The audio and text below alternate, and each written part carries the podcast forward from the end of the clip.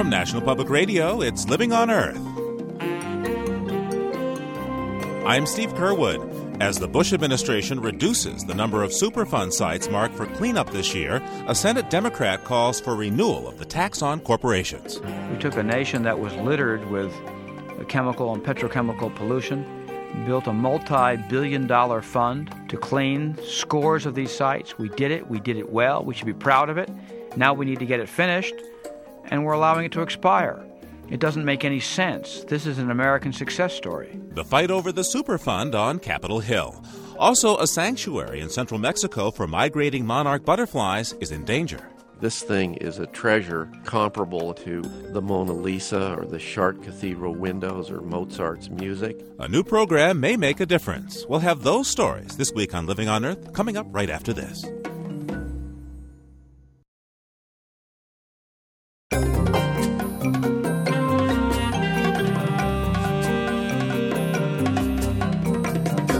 Welcome to Living on Earth. I'm Steve Curwood.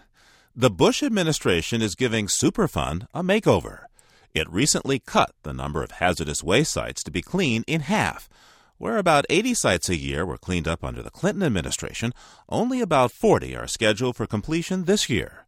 The White House also announced that it does not favor the renewal of a tax that will make industries pay for the cleanup of abandoned sites, where there is not an identified responsible party. Instead, the money would come from the general treasury or taxpayers' pockets. Senator Robert Torricelli is a Democrat from New Jersey. His state harbors the most Superfund sites in the country, and he's been pushing to reinstate the Superfund industry tax. He joins me now.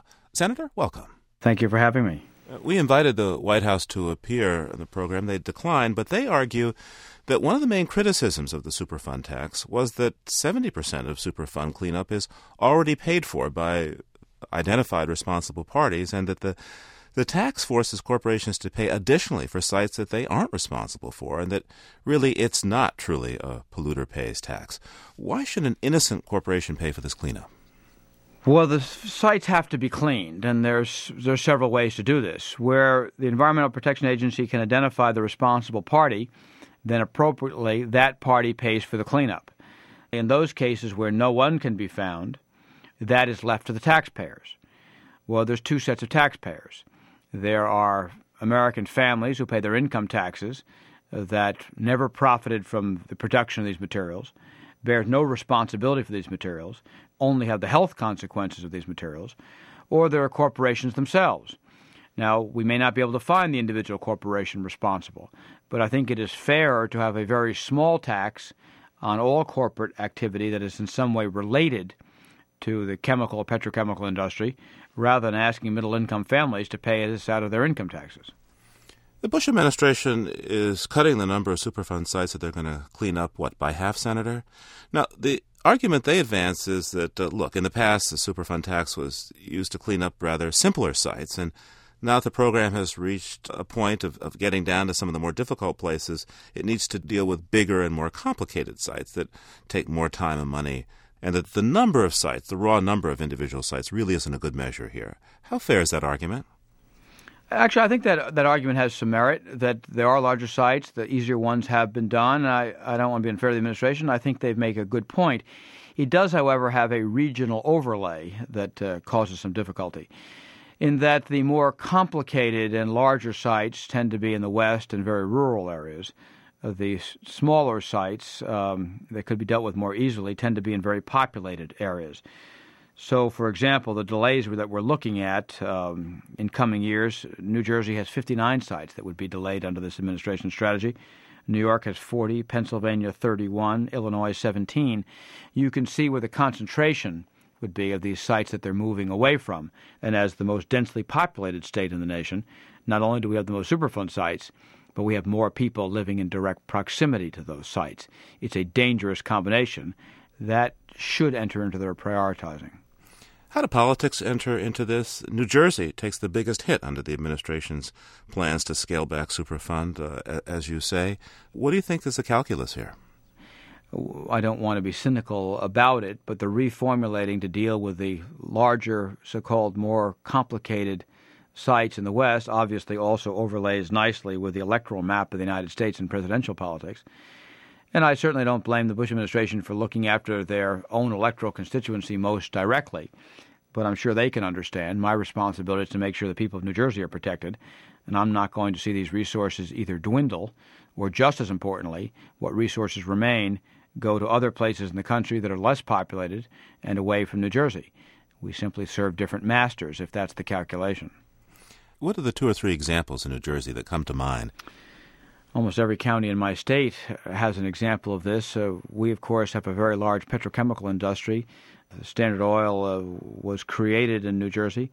In the county where I live, in, in Bergen County, we actually have what are some uh, radioactive locations.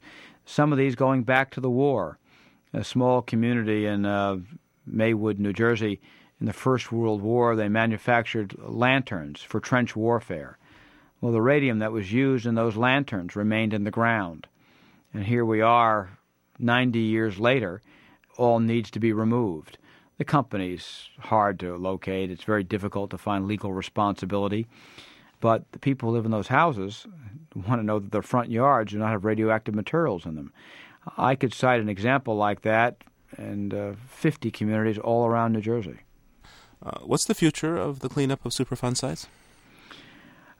What is curious about opposition to my efforts to continue the Superfund is that this is perhaps the most remarkably successful environmental program in history.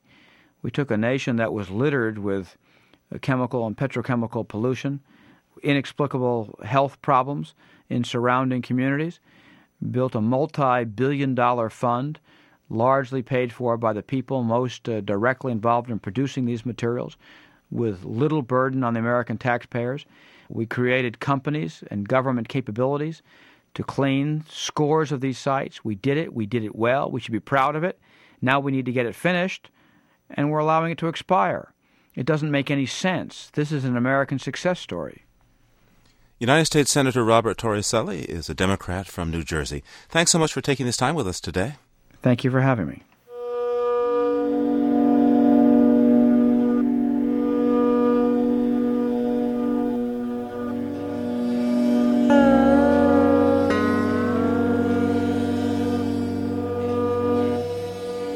In 1893, when Rudolf Diesel invented the engine that bears his name, he envisioned a fuel made from vegetable oil.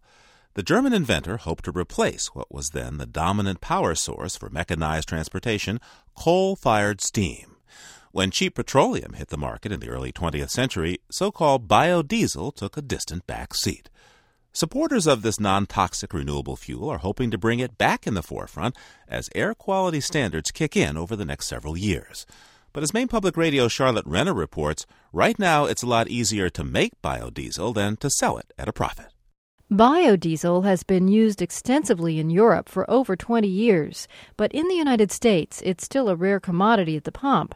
So Peter Arnold, an environmental educator in Wiscasset, Maine, makes his own.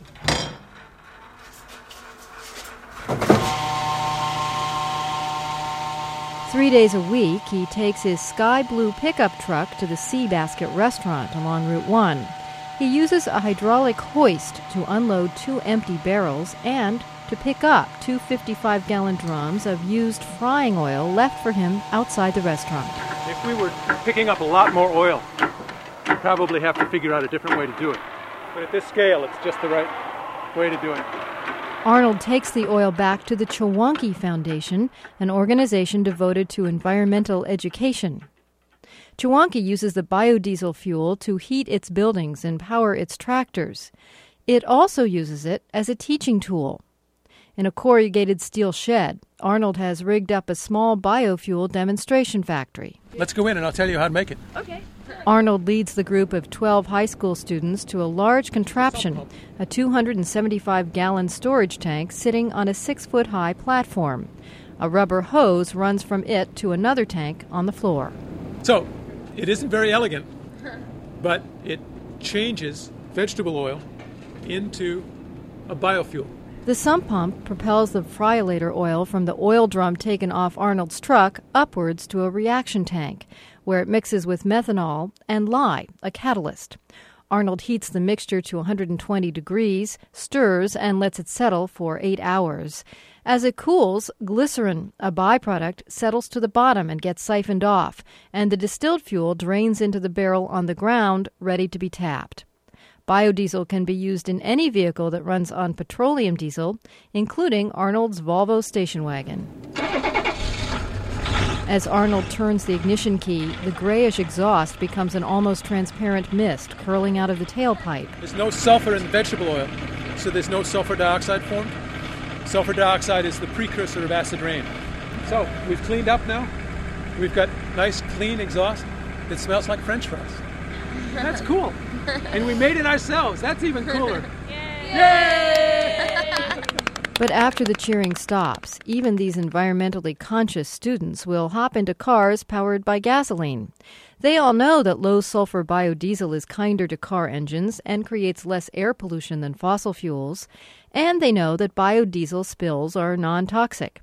But they also know they'll have trouble finding the alternative fuel at a price they can afford. These days, American drivers are paying anywhere between $1.20 to $1.40 a gallon for gasoline. Biodiesel runs anywhere from $1.90 to $3 a gallon. But some drivers are willing to pay a little more to keep their consciences and their engines running cleaner. John Wathen, who commutes 80 miles a day for his job in Maine's Department of Environmental Protection, mixes the vegetable derivative with regular diesel to keep the biodiesel from gelling in cold weather. At 40%, which is a, a nice blend for much of the year, it costs me about another penny a mile to drive, which I'm good for a penny a mile. And at 20%, it's really only about uh, 10 or 15 cents more a gallon in your total fuel than pure diesel is, so it's really not a big consideration.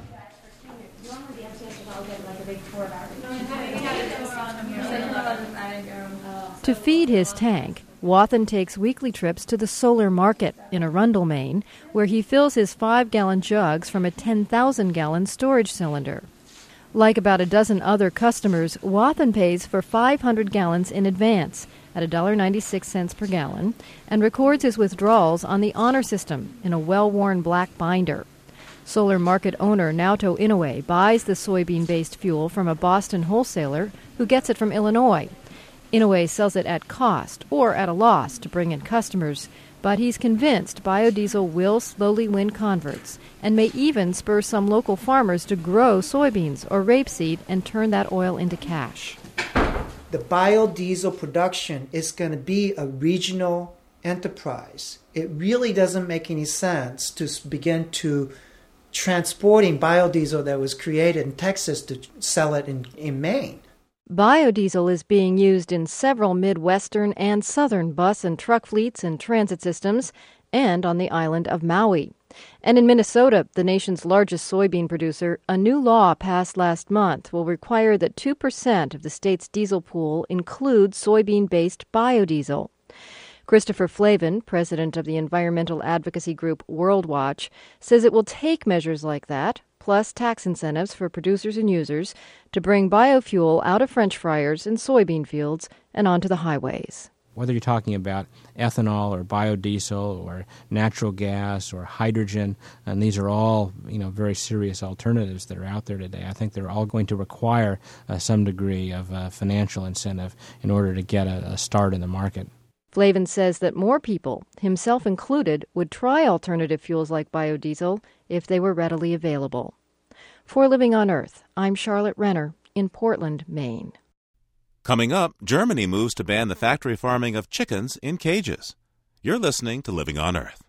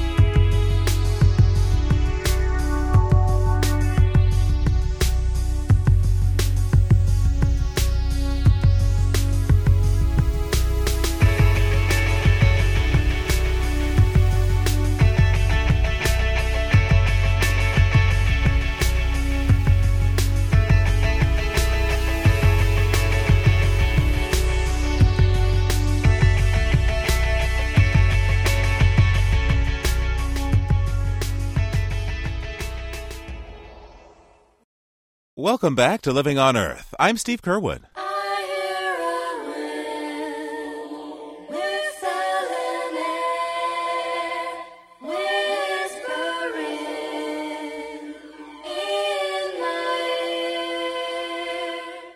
The right to ramble across Great Britain has not always been self evident. Seventy years ago, an angry mob in northwestern England descended on a plateau reserved for wealthy grouse hunters. Working class walkers demanded the right to wander anywhere they pleased. Joan Long is with the Ramblers Association in North Devon.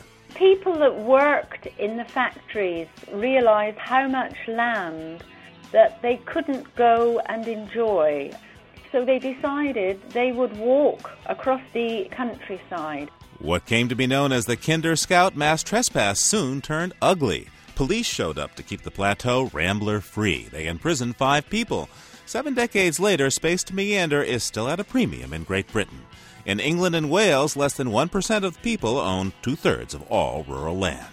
This week, ramblers in Britain are reenacting the mass trespass. This time, the law is on their side.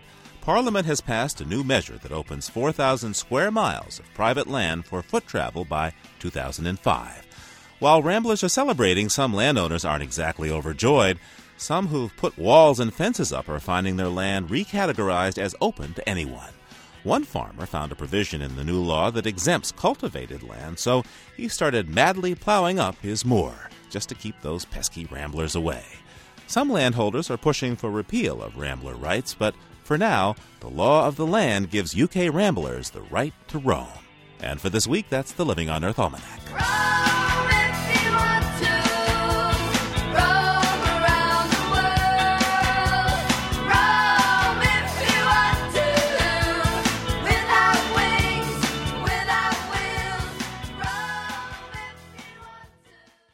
The McDonald's fast food chain has just released its social responsibility report. Among other things, the firm says it's committed to improving animal welfare. For example, McDonald's says that since the beginning of the year, it has required more humane treatment of egg laying chickens. At many farms, chickens are stuffed into cages so crowded that the birds have trouble even turning around. But McDonald's suppliers now have to reduce the number of chickens per cage. And if those firms were operating in Germany, thanks to a new law, they'd have to phase out all hen cages by the year 2012. But as Mike Muehlberger reports, not all Germans support the new law. Many German egg farmers fear the ban on cages will put them out of business. Farmer Alfred Huber knows how to entertain his guests. With folk music, beer, and sausages, he's drawn hundreds of visitors to his annual farm festival near Düsseldorf. It's a great turnout considering the terrible publicity German farmers have had in the past year. First, there was mad cow disease, the biggest farming scandal ever in Germany, and now farmers like Huber are being accused of cruelty to hens. Just a day before this farm festival, the Green Agriculture and Consumer Protection Minister Renate Künast persuaded Parliament to ban the 40 year old practice of keeping laying hens in narrow metal cages. Der Auftrag der Verbraucherinnen und Verbraucher war und ist meines Erachtens eindeutig. The will of German consumers is clear. They want farming to go hand in hand with animal rights and environmental protection. Keeping laying hens in cages has become a powerful symbol of an industrialized agriculture which only aims to increase productivity with no regard for animals or the environment. The new law means that German farmers must phase out all cages for laying hens by 2012. Germany is going a step further than the European Union, which is also banning the conventional cages but will continue to allow slightly larger so called modified cages. Most chicken farmers in Germany don't want the public to see how laying hens are kept. TV crews are still regularly denied access to barns. Alfred Huber is an exception. He wants to show his guests why he thinks the new German law is wrong. Walking down a narrow aisle about a hundred yards long, we're surrounded by 9,000 hens stacked in six rows of cages. Little conveyor belts bring their feed and take away their eggs. No, no, no, no, no. Huber opens a cage and pulls out a hen to illustrate the practical advantage of keeping them in cages. You see this? Their feet are clean. The big advantage is that the hens have no contact with their feces. It falls through onto these conveyor belts which run under the cages. So the hygiene is excellent here. But animal rights groups disagree. They complain that farmers are torturing their animals by putting five hens to a cage with less space per animal than an 8.5 by 11 sheet of paper. Still, Huber firmly believes he's not harming his hens. Ja, die Enge der Hühner. Yes, it is quite narrow. You know, I used to ask myself, are we torturing the hens? First I said, I don't know, I've never been a hen. But then I watched them and decided, no, they experience real joy. I know it from the sound they make every time the feed belt starts up. They signal well being. Yes, well being. However, scientific evidence suggests that Huber is misinterpreting the sounds of his hens. The EU's Scientific Veterinary Committee found that caged hens suffer intensely and continuously. Cannibalism, heart attacks, and broken bones are just a few of the symptoms scientists have linked to the cages.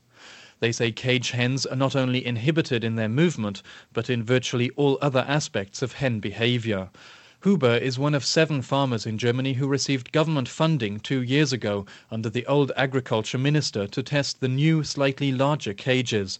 They make provisions for three types of hen activity perching, sandbathing, and laying eggs in a nest. Huber is furious that even the new cages will be phased out by 2012.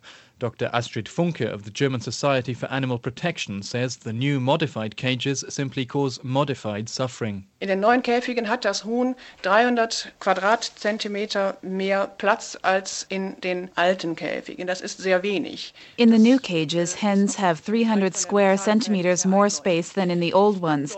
That's about the size of $3 bills. And the modifications have a mere alibi function. Cannibalism, for example, increases. That's because the hens have more room to attack each other, but not enough to escape. Basically, a cage is a cage.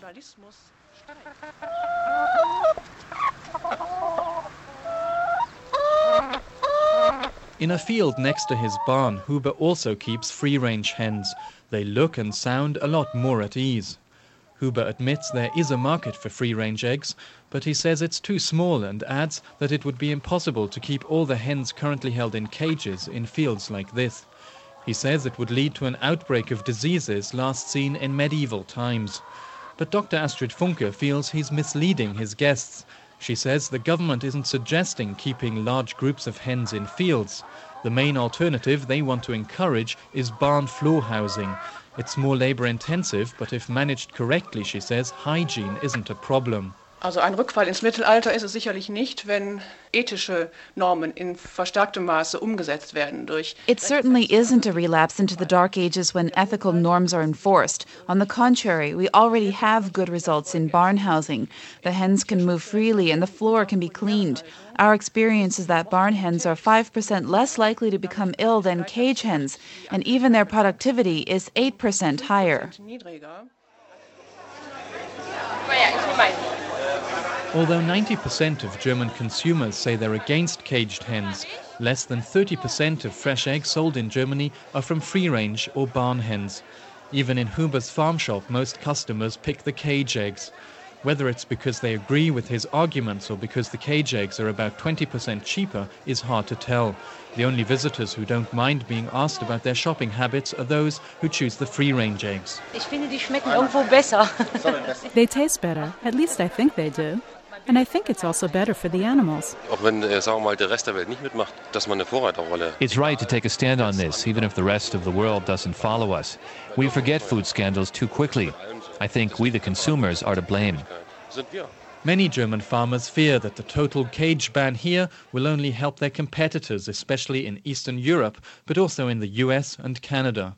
In a study commissioned by the German Poultry Association, Professor Hans Wilhelm Windhorst, an agricultural expert at the University of Vechta, predicts that as cages are phased out, foreign egg imports to Germany will more than double over the next six years. Die Ergebnisse, die wir gefunden haben, waren, dass der deutsche Alleingang dazu führen wird, dass wir in sehr kurzer Zeit, also bis 2007, We found that by going it alone, the domestic market share of German farmers will fall from the current 74% to 35%.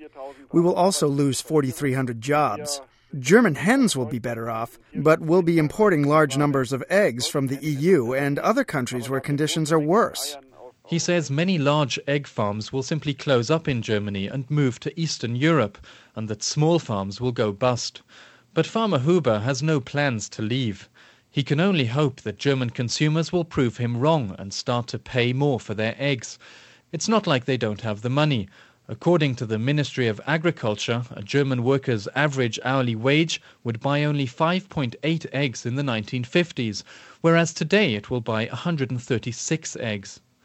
Agriculture Minister Renate Künast is optimistic that by introducing more transparent labeling and raising public awareness over animal welfare in farming, German eggs won't stay on the shelf. Lassen Sie uns doch Qualität aus Deutschland neu definieren. We basically need to redefine quality in agriculture. In the past, the famous slogan Made in Germany has stood for quality engineering. With a booming food market, why can't this slogan in future also stand for quality barn floor and free range eggs? For Living on Earth, I'm Michael Mulberger in Düsseldorf, Germany. Meine Damen und Herren, ich glaube, dass in dieser Verordnung heute eine große Chance liegt. Wie immer the word wilderness usually conjures up images of untouched forests or remote mountain peaks. But as commentator Jean Wilkinson tells us, sometimes you find wilderness where you least expect it. In the late 60s, I left the city to go back to the land, to do my part, to save the world through organic farming. But idealism doesn't carry too much weight on a dairy farm. Instead, you need an inexhaustible supply of money, time, patience, and faith. When my favorite heifer, eight months pregnant, was struck dead by lightning, well, that was it. In the 80s, I said goodbye to my 60s dream, applied for student loans, and went back to college. I didn't have far to go. There was a university in a town only 25 miles away. I'd been there many times, but moving, uprooting myself and my two sons, that was hard. I missed the country, its million smells and shades of green, its sky unbound by angles and roofs. So I hopped on my Goodwill bike and rode around town looking for green places to blunt the edges of this new life. One place I found wasn't new to me. I'd seen it before when it was three blocks of Army issue Quonset huts, transformed into housing for married students. I'd drive in from the farm and stop by to visit a friend who used to live there. Her tiny round home was pleasant and cozy. Pretty pink roses bloomed outside her door. But when I came exploring on my bike, the metal huts were gone, torn down. Where people had washed dishes and made love and yelled at each other, only bare concrete was left. Front stairways stood leading to nowhere. Roses bloomed in the yard, oblivious to the fact that their tenders had abandoned them. Yard grass, once clipped short and neat, now grew long and silky as a young girl's hair. The people were gone. Nature had moved in, and I had found an accidental wilderness. Every year, its domesticated past was harder to trace.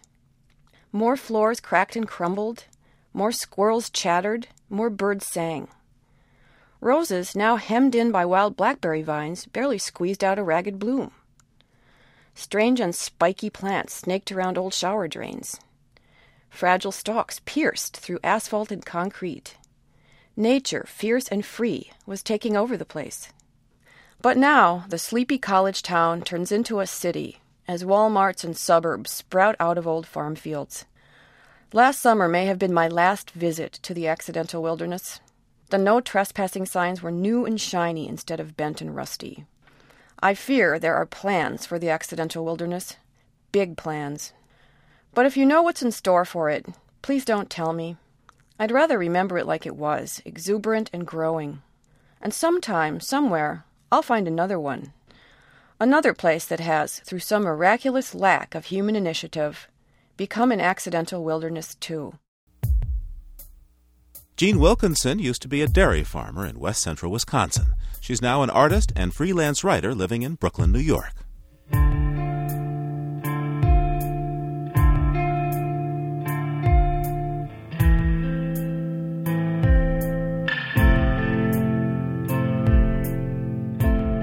You're listening to NPR's Living on Earth. In Southeast Asia, the rhinoceros hornbill is often killed for its feathers used in traditional ceremonies. Scientists at the Wildlife Conservation Society came up with a novel solution to help halt the decline of this rare bird. Why not use the feathers that fall from captive birds in zoos? Christine Sheppard leads this effort from the Bronx Zoo. Dr. Sheppard, how'd you come up with this idea? Well, I'd known for a long time that the federal government has a repository of bald eagle and golden eagle feathers that are made available to Native Americans for ceremonial purposes. And someone I work with, Dr. Elizabeth Bennett, who's been part of the Malaysia Wildlife Service for about 20 years, became very concerned about five years ago. The increase in ecotourism was causing an increase in native dance performances. And one of the popular dances was one that was done with hornbill feathers. Each of the dancer has a fan of these feathers on each hand so that the hands represent wings and the dance represents the birds in flight. They only use the central tail feathers, so it's only a few feathers from any bird, which is why it makes much more sense to get a crop of feathers every year from a bird that is sort of done with them than it does to, to shoot a bird which can never produce another set of feathers. Can you describe these hornbills for me? What do these feathers look like? Well, they're basically black and white. They're maybe, I don't know, 18 inches long. They have a pretty squared off tail. And if you think of the tail as being all white with a black band across the middle, that's what they look like. So, what was the response when you started calling around to various zoos that have hornbills? Every single zoo that has these hornbills was extremely excited about becoming part of this program because we are always looking for ways that we can support conservation of our animals in the field. I would think that part of the power of doing the the dance in ancient society would be from all the work that went into getting these feathers. How appropriate is it to use captive feathers for something like this? Well, that's actually a very complicated question. The feathers that we're providing are really for real ceremonies. Dr. Bennett came up with what I think is an absolutely brilliant idea of providing white turkey feathers, which people could dye a black band across for basically performances for tourists. And she did discuss with the headmen of various villages whether or not they would find it inappropriate to use tail feathers that um, were brought in from birds that had been in the United States. And they were delighted, partly because in many of the areas that we're talking about, the birds have basically disappeared because of hunting pressures. So they did not seem to have any difficulty whatsoever. It's the bird itself that's important, not where it is. Christine Sheppard is a curator for ornithology at the Bronx based Wildlife Conservation Society. Thanks for taking this time with us today. It was great to be here. Just ahead, your letters and comments. First, this environmental health note from Diane Toomey. Tick saliva is complicated stuff. It contains more than 400 proteins designed to make it easier to suck blood from a human. Some of these proteins suppress pain response, others increase blood flow to the area and even prevent the body's immune system from attacking the tick. But researchers at the University of Rhode Island hope to use tick spit as the basis for a vaccine against tick borne diseases, including Lyme disease. Here's how a vaccine might be able to train your body's immune system to recognize certain molecules in tick saliva. For instance, a vaccine containing the proteins that inhibit pain response would train your immune system to disable those proteins. So when a tick bit, you'd feel the pinch, promptly remove the little arthropod, and protect yourself against Lyme disease. That's because it usually takes a full 24 hours for Lyme bacteria to travel from the tick's gut into its saliva. Researchers are now in the process of screening saliva proteins for promising vaccine candidates. And how do you get saliva from a tick? You put one on a microscope slide, put its mouth into a capillary tube, and then administer one drop of a muscle relaxant onto its back. In about 10 minutes, the tick begins to drool into the tube. That's this week's Health Update. I'm Diane Toomey. And you're listening to Living on Earth.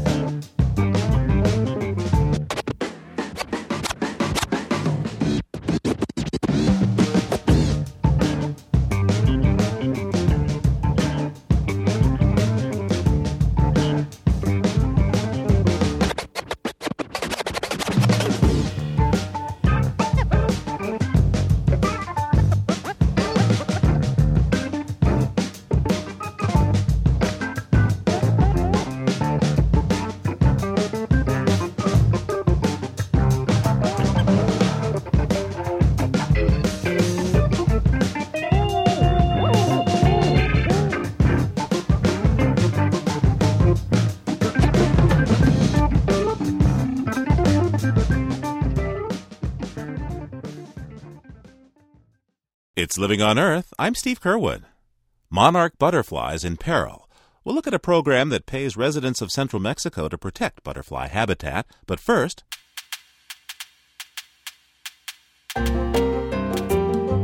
time for comments from you, our listeners. Verlyn Klinkenborg's recent commentary about the wild horses of the American West prompted a number of responses, including this note from Kathleen Bauer. She listens to WBAA in West Lafayette, Indiana. Thank you for bringing the severe plight of America's wild horses to the attention of the public, she writes. These animals, born wild and free, deserve something much better than capture by the Bureau of Land Management. Really rankling is the fact that these animals are removed from public land leased to ranchers at a minimal fee. Cattle and sheep destroy the grasslands and make life for the horses and native animals extremely difficult, and yet they, never the ranchers, are penalized. The demise of the wild horses is another bitter era in this country's history. Helen Tangus of Baton Rouge, Louisiana, also asked If these people are accepting the land, then what do they have to complain about? Whatever came of the saying, don't look a gift horse in the mouth. Cindy Westerman hears us on WSKG in Binghamton, New York. She left a message on our listener line about Tom Springer's commentary on dark night skies. I'm an amateur astronomer. I also like dark skies, and I just cannot stand the proliferation of uh, these suburban lights, people with these spotlights, and uh, all the lighting in malls. It's I just just such an important issue. I just was so glad to hear it brought up on Living on Earth. Light pollution is just as bad as any other kind of pollution. Our interview about the hidden dangers of cosmetics with Drop Dead Gorgeous author Kim Erickson got some listeners' blood boiling. John Knox heard the interview on WMRA in Harrisonburg, Virginia. He writes, I was dismayed when the interviewee suggested that use of natural products would be preferable to the use of lab synthesized substances. It is a very common misconception to assume that natural products are benign or even helpful, and that lab synthesized products are more likely to be dangerous. Or, as WBUR listener Howard Carton of Boston put in an email message, arsenic and asbestos are natural ingredients too. Do you want them in your cosmetics? We want your comments on our listener line anytime at 800 218 9988. That's 800 218 9988. Or write to us at 8 Story Street, Cambridge, Massachusetts 02138. Our email address is letters at loe.org. Once again, letters at loe.org and visit our webpage at www.loe.org. That's www.loe.org. CDs, tapes, and transcripts are $15.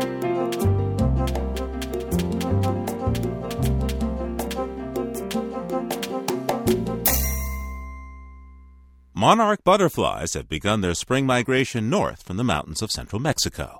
But over the winter, an ice storm ravaged that country's monarch sanctuary. Tens of millions of butterflies died. Ice storms are nothing new, but scientists say logging and subsistence farming have damaged the tree canopy that shelters the monarchs. A decade of environmental initiatives have failed to stop the tree cutting. Now, the World Wildlife Fund and the Mexican government are spending millions of dollars in a new effort to reshape the local economy. They hope villagers in the area will come to rely on the monarchs for their livelihoods the way they now rely on logging.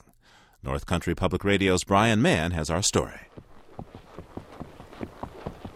Riding up through a forest of pine and oyamel fir, the first thing I notice is the cold. This is the tropics, central Mexico, but as the trail winds and kinks toward 11,000 feet, the air sharpens. Even at midday, the sunlight feels thin and fragile. At the end of a tunnel of trees, I see a twist of color. It's like coming into a church when shadows give way to gold and stained glass. Only here, the colors are alive. A monarch butterfly lands on the sleeve of my jacket. This is El Chincua, a monarch sanctuary that sits above the village of Angangueo. The tree branches are heavy with thick clumps of butterflies. Orange and black wings coat the tree trunks. Each insect folds neatly against the next.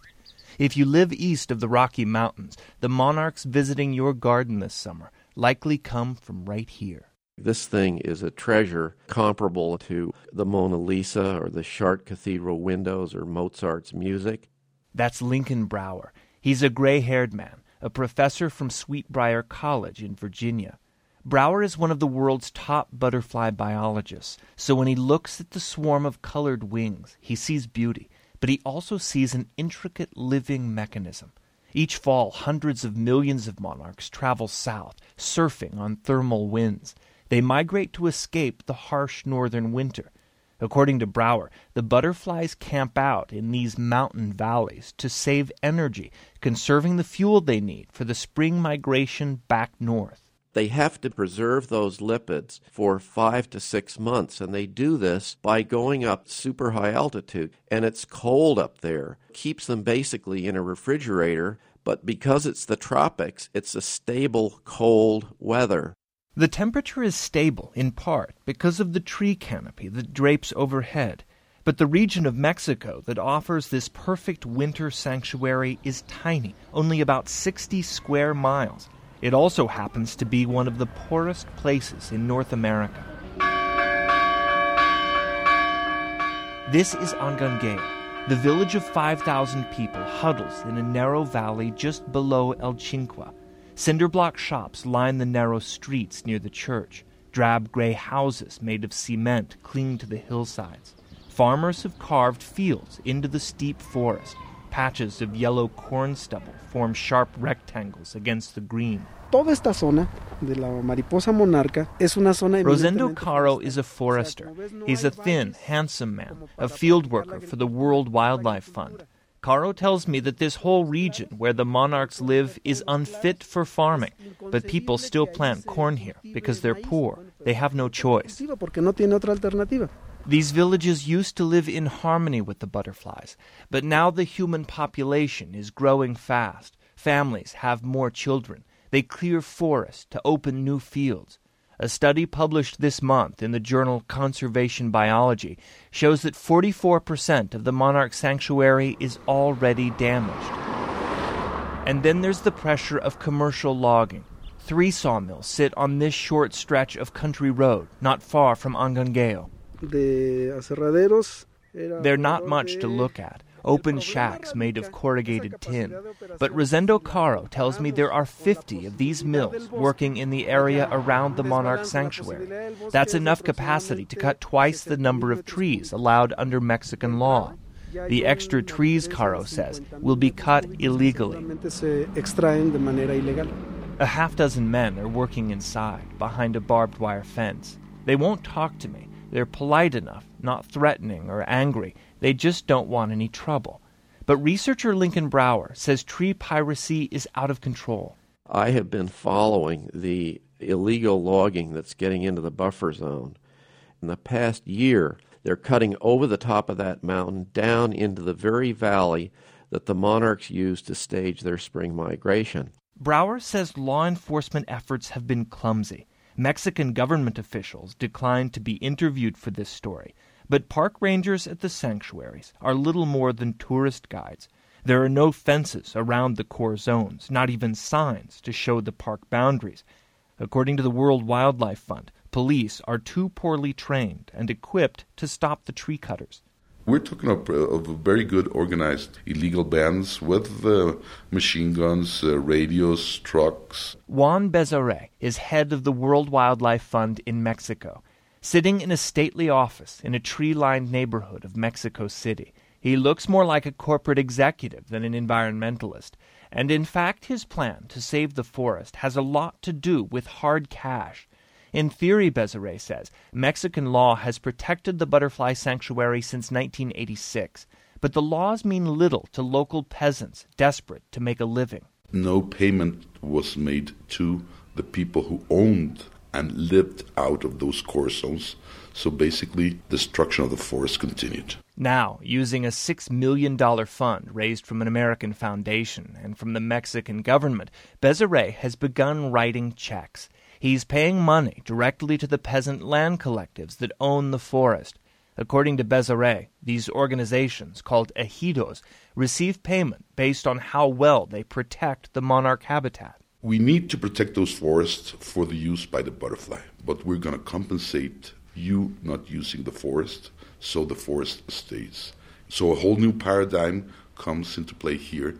That's the big concept of the project.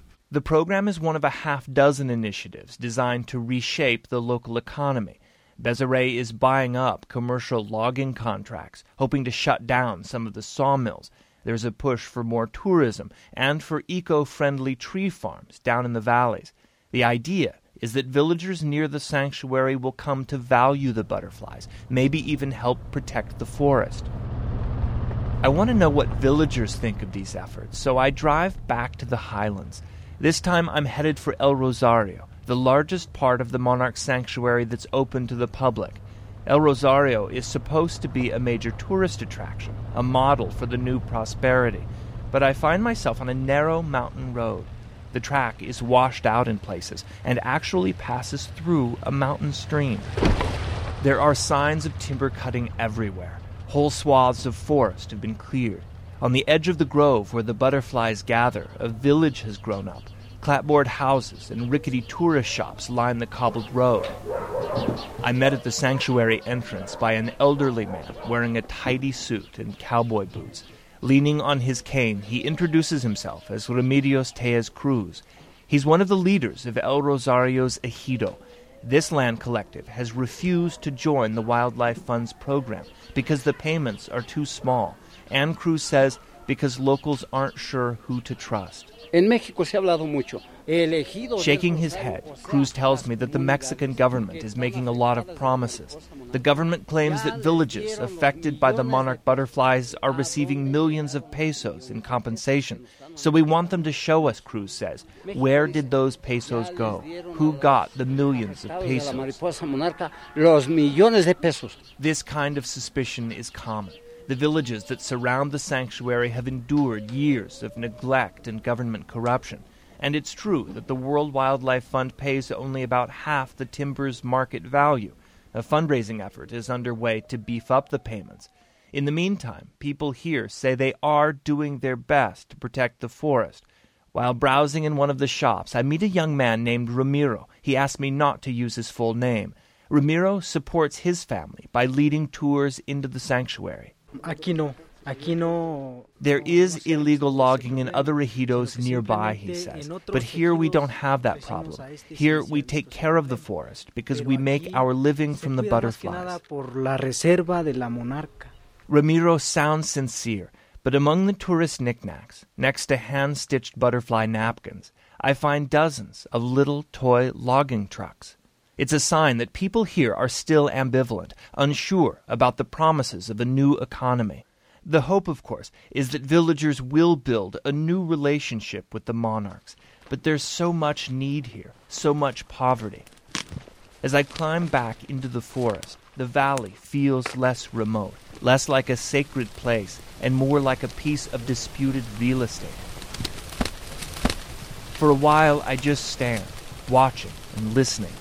The trees are draped in orange and black bunting, and then, suddenly, the butterflies erupt.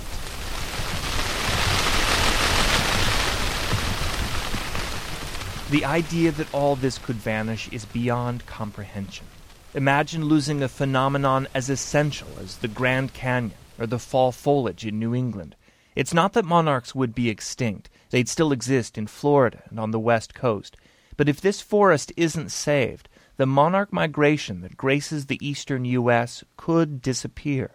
Lincoln Brower from Sweet Briar College says the danger is very real. This winter, a few weeks after my visit, the forest was slammed by an ice storm. According to Brower, the broken tree canopy left the monarchs vulnerable. The damage was horrendous. We were seeing literally millions of dead butterflies on the ground, places where they were in piles up to your knees. The forest acts as a blanket and an umbrella that protects the butterflies from freezing after these storms go through. Cutting out a single tree can result in literally killing tens of thousands of butterflies. Now that spring has come, Brower says he's confident the population will recover. There might be fewer monarchs in our gardens this summer, but the living migration will survive another year. The fear is that despite the new initiatives, logging will continue unchecked. If so, this winter's monarch die off could be a sign of things to come. For Living on Earth, I'm Brian Mann in El Rosario, Mexico.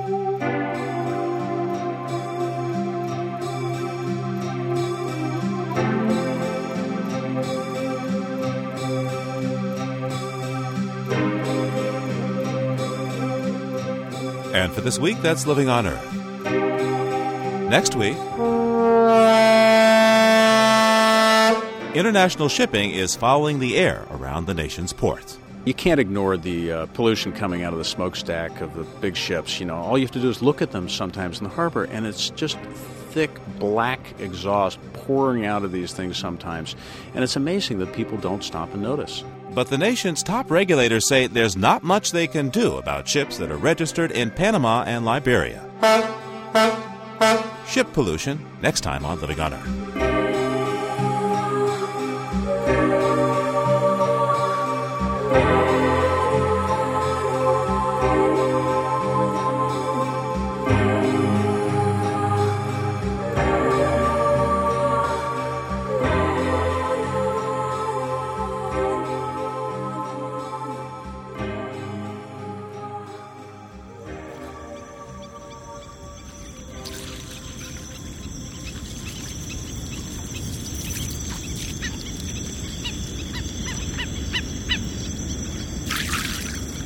We leave you this week with some flying creatures from the mangrove forests of Venezuela.